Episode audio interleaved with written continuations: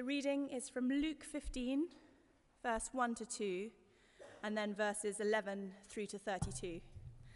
That's on page 990 in the Green Bibles. Luke 15, verse 1 to 2, then verses 11 through to 32. The parable of the lost sheep. Now the tax collectors and sinners were all gathering around to hear Jesus. But the Pharisees and the teachers of the law muttered, This man welcomes sinners and eats with them. Jesus continued, There was a man who had two sons. The younger one said to his father, Father, give me my share of the estate. So he divided his property between them. Not long after that, the younger son got together all he had, set off for a distant country, and there squandered his wealth in wild living. After he had spent everything, there was a severe famine in that whole country, and he began to be in need. So he went and hired himself out to a citizen of that country who sent him to his fields to feed pigs. He longed to, f- to fill his stomach with the pods that the pigs were eating, but no one gave him anything. When he came to his senses, he said, How many of my father's hired servants have food to spare, and here I am starving to death? I will set out and go back to my father and say to him, Father, I have sinned against heaven and against you. I am no longer worthy to be called your son. Make me, make me like one of your hired servants. So he got up and went to his father.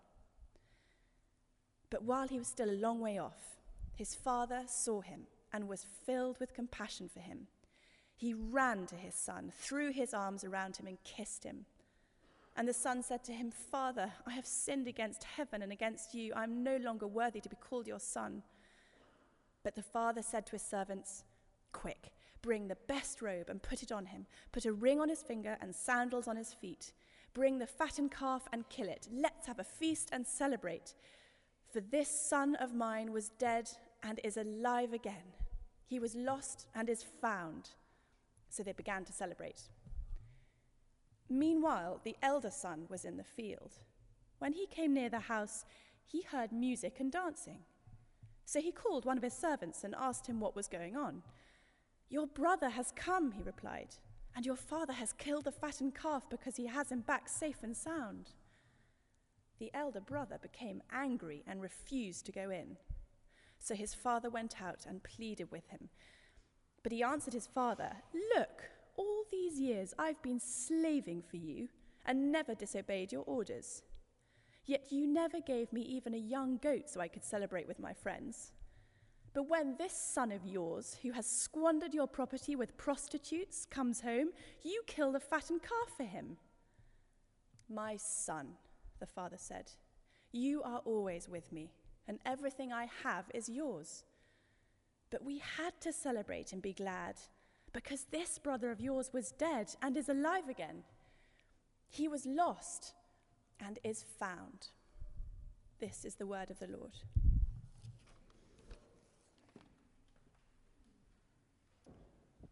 Thank you, Alice.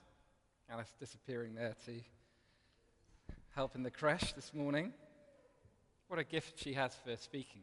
What a great way that she told that story. And thank you, Cully, for the amazing way that you led us in, in our prayers this morning as well. We're at, at our third take on this familiar parable, the parable of the, the lost sons, this morning. So if you were here last week or the week before, you may be feeling a sense of deja vu, thinking, oh, I've heard this before somewhere. Um, but we're here looking at um, a familiar story, like a precious jewel, and we're looking at it from a, very, a, a number of different angles, the facets, if you like, of that jewel, to try and see it from different angles and to tease out the truths that there are within it. And this morning, we're looking under, at, at the story from this particular angle from the gift of repentance. That's the title of today's talk, the gift of repentance. And as we do, let's just bow our heads in prayer. Father God, we thank you for this story that Jesus told us, told um, a bunch of Pharisees and disciples. Lord, we pray that your truth might shine um, with beauty this morning. Lord, help us to, um, to have open hearts to your truth this morning. in Jesus' name. Amen. So, the gift of repentance this morning. Gift and repentance. Maybe you don't think that um, the words gift and repentance belong together, they don't sit together so well. We don't normally talk about a gift of repentance, perhaps. It's a bit like saying Microsoft works or um, government initiative, or uh, if you're a Peter Kay fan, cheesecake. Maybe we don't naturally think of repentance as a gift. But I hope today's story will show us that repentance is actually a gift, a gateway into a relationship with the Father. The word repent is quite a charged word in today's society, isn't it? If I was to ask you, just turn to the person next to you in the pew and ask them to repent, you might not feel very easy with that. Why is that? Maybe it's because deep down inside us we think that repentance is something that bad people do. It's not something that good people in church do very frequently. Repentance is something for bad people. And that's certainly, I think, the undercurrent in this passage, as we heard in verses 1 and 2 of chapter 15. It was the tax collectors and sinners pointing the fingers at, uh, sorry, the uh, Pharisees pointing the fingers at the tax collectors and sinners. It's something that bad people need to do, not people perhaps like us. And Luke, in telling uh, the story and arranging these three stories in this way, is challenging that perception. You see, the Pharisees and these teachers of the law had a very set idea of who they were, who they were and who the other people were. They had two types of people in their mind. There were the righteous people and the sinners, the good people and the bad people. We, of course, being the good people. And I believe that, and I've said this before, I believe Jesus despised that particular way of distinguishing between people. He despised the word sinner if we look at um, that first story, the parable of the lost sheep in chapter 15, you'll see there in, uh, at, in, at the end of that story, in verse 7, Jesus saying, I tell you the truth, in the same way there will be more rejoicing in heaven over one sinner who repents than over 99 righteous people who do not need to repent. Who do not need to. Can you hear the irony in what he's saying there? righteous people do not need to repent. Well, actually, he's going to show in telling this, the parable of the, the two sons here that the righteous people, the good people, need to repent just as much as the so called sinners. So, what I want to do today is to look at the two sons in the story. The younger son representing, if you like, the sinners, and the older son representing, if you like, the righteous people. Jesus is taking their distinctions, the Pharisees' distinctions between good people and bad people, and playing them out, teasing them out in this story. So, for the younger son and the older son, what might repentance look like? And how can we think of this as a gift? Well, the younger son in the story represents those who have actively sought out fulfillment in life without any reference to God. They've sought out their own independence, if you like. The younger son has chased after wealth and, for, and he's chased after a lifestyle without God. He's gone off to a distant land to make, him, make something of himself, but in the end, he's actually left empty. In this case, in the story, he's literally starving. But maybe the hunger that he feels most deeply is a spiritual or a relational emptiness. Repentance for him in the story, and we can see this in verse 17, is coming to his senses.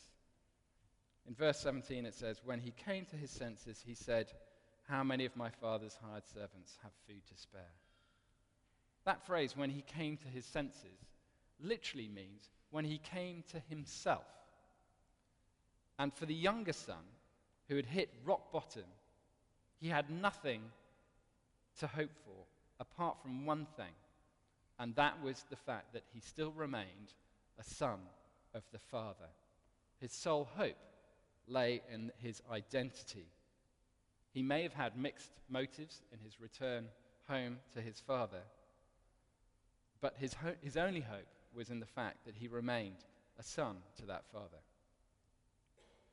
Henry Nouwen, in his famous book on the return of the prodigal son, which is a meditation on Rembrandt's picture of this returning, the, this, the return of the prodigal son.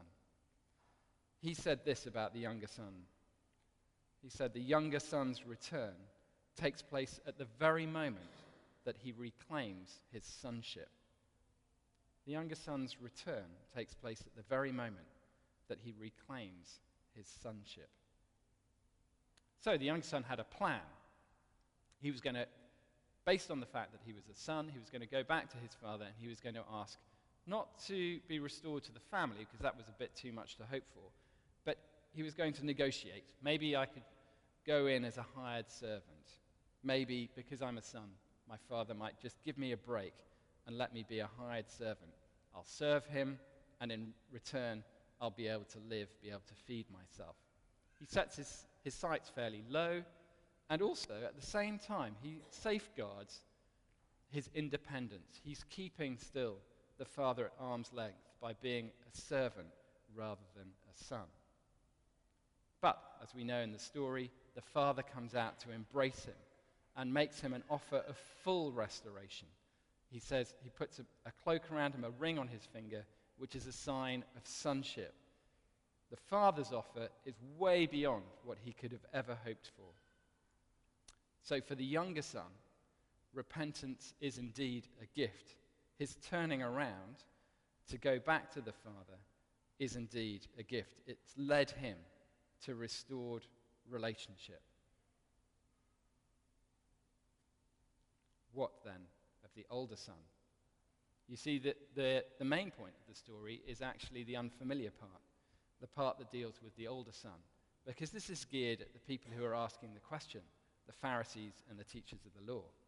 And the story is deliberately left open ended. We don't know how they responded to the way that he told, told the story.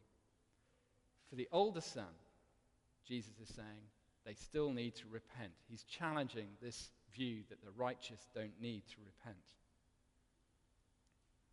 When we come to look at the older son in the second part, the second act, if you like, of this story, it's interesting to note the language that the son uses. If you look at verses 28 to 30, I wonder if you've ever noticed that that son never uses the word son and he never uses the word father. When he addresses his father, he just says, Look, which is actually quite a rude way to address the head of the household. He never refers to himself as a son. Instead, he says in verse 29, All these years I've been slaving for you and never disobeyed your orders. The elder son has come to recognize his relationship with the father not as, as one of a son, but as one of a slave. Somehow, along the way, his relationship of sonship has been replaced with a relationship based on service and obedience. Jesus is saying to the Pharisees and to the holy, the, the righteous people, the godly people, if you like, that they're seeking favor with God through, uh, through something that they might earn through their service and their obedience. And this focus on service has led them away from their relationship with God. It has distanced them or put it or insulated them, if you like, from God. When they come to look at other people, the tax collectors, for example, their emotion rises up within them. And that emotion is one of bitterness and one of resentment. When God is shown to be good and loving and gracious to somebody else, they become bitter and resentful about that grace.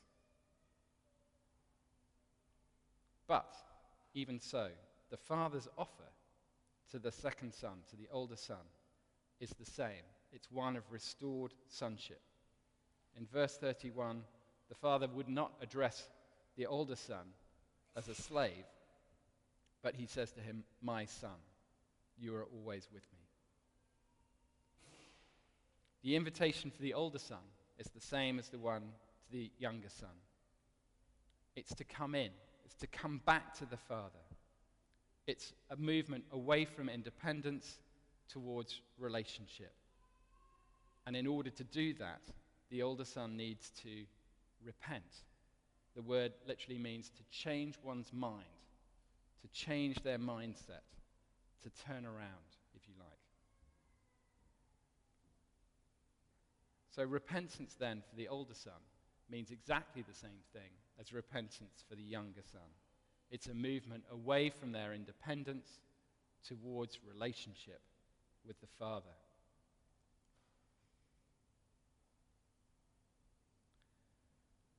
So, where does that leave us then?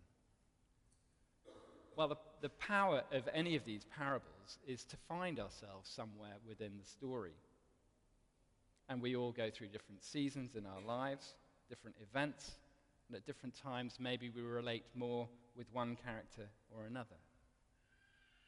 Maybe today we relate more to the younger son who's actively turned away from God. Maybe fulfillment in our lives has been sought out independently of God.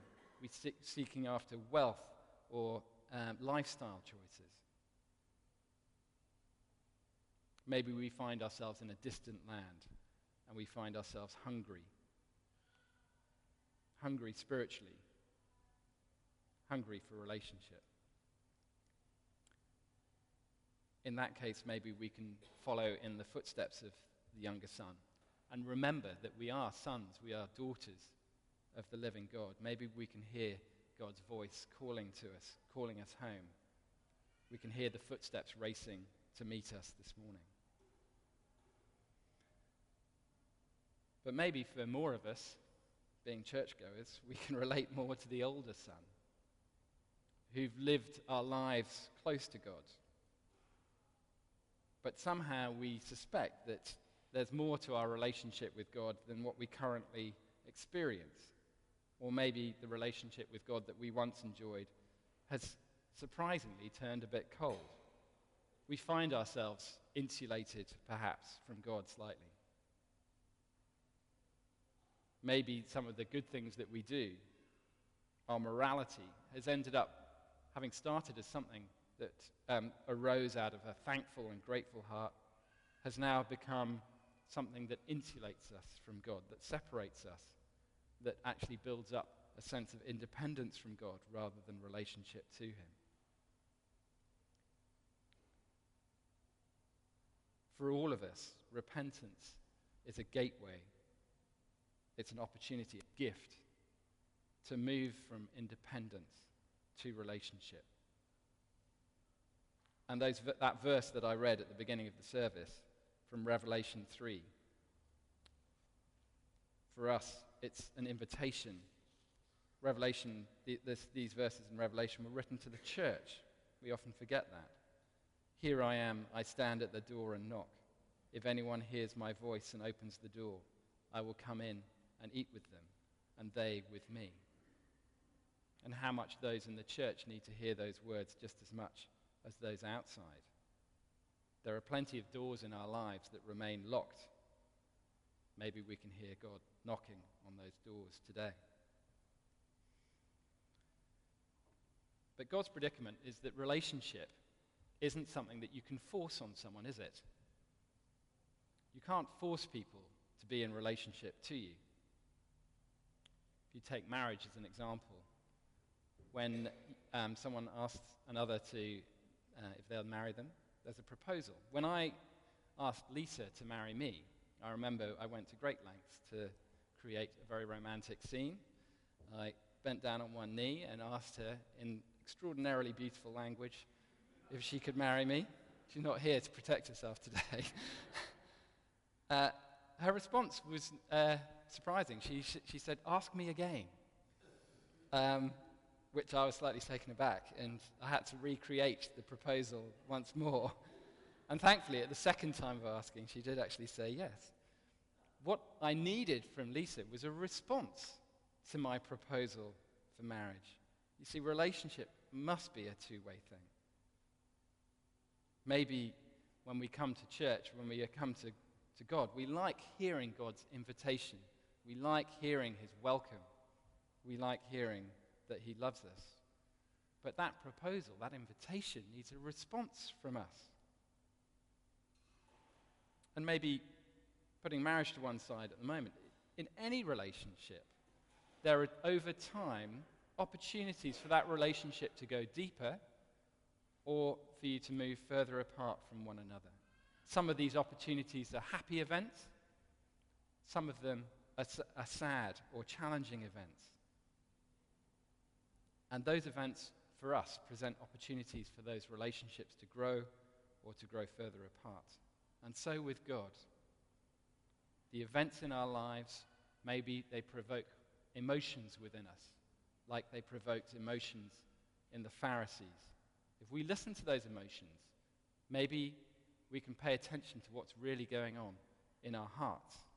What is it that's provoking those emotions, that provoke the emotion in the elder brother, that provoke the emotion in the Pharisees? If we bring those emotions to God, maybe we can hear his voice calling us my son or my daughter, inviting us in to the celebration that he's putting on.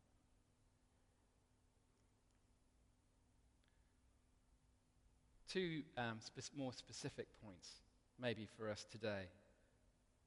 When I was um, uh, delivering the same talk this morning at the 8 o'clock service, one of the ladies who, who came along to the service said, after, said to me afterwards, she told me a story about her and her sister, how she had been left looking after their aging mother, and her sister had had no involvement at all in caring for their mother, and that this had, had started to create a bitter root within her heart, that she held something against her sister. And the, first, the last time that she heard this story, the story of the parable son, she felt that actually the movement, the repentance that she needed to go through, if you like, was actually to forgive her sister. And she went and was prayed for at the end of the service, and she felt an amazing presence of God in her life. She described it like a second conversion. And that same day, when she went home, she got a phone call from her sister saying, Please, can I look after our mother? Um, so maybe repentance for us today is to let go of bitterness, to forgive somebody. Maybe, as Kuli said in our prayers today, repentance for us is actually to experiment with giving financially or giving of our time, where we feel strapped for cash, where we feel that uncertainty in the future. Maybe repentance for us, the gateway into relationship for, with God, is to recognize our dependence for God uh, for everything. So there are two possible applications there for us today to forgive someone or to start giving of ourselves. So, for the younger son and for the elder son, repentance is a gateway, a gift. It's a gateway from independence towards relationship. At the Last Supper, when Jesus was just about to say goodbye to his disciples, his friends, in John 15, he said these words to him, to them. I do not call you servants, but I call you friends. And the invitation for us today is to move away from a servant relationship to one of being a friend, a son, or a daughter. Amen. I'm going to invite the, uh, the band to come up and to lead us in a final song.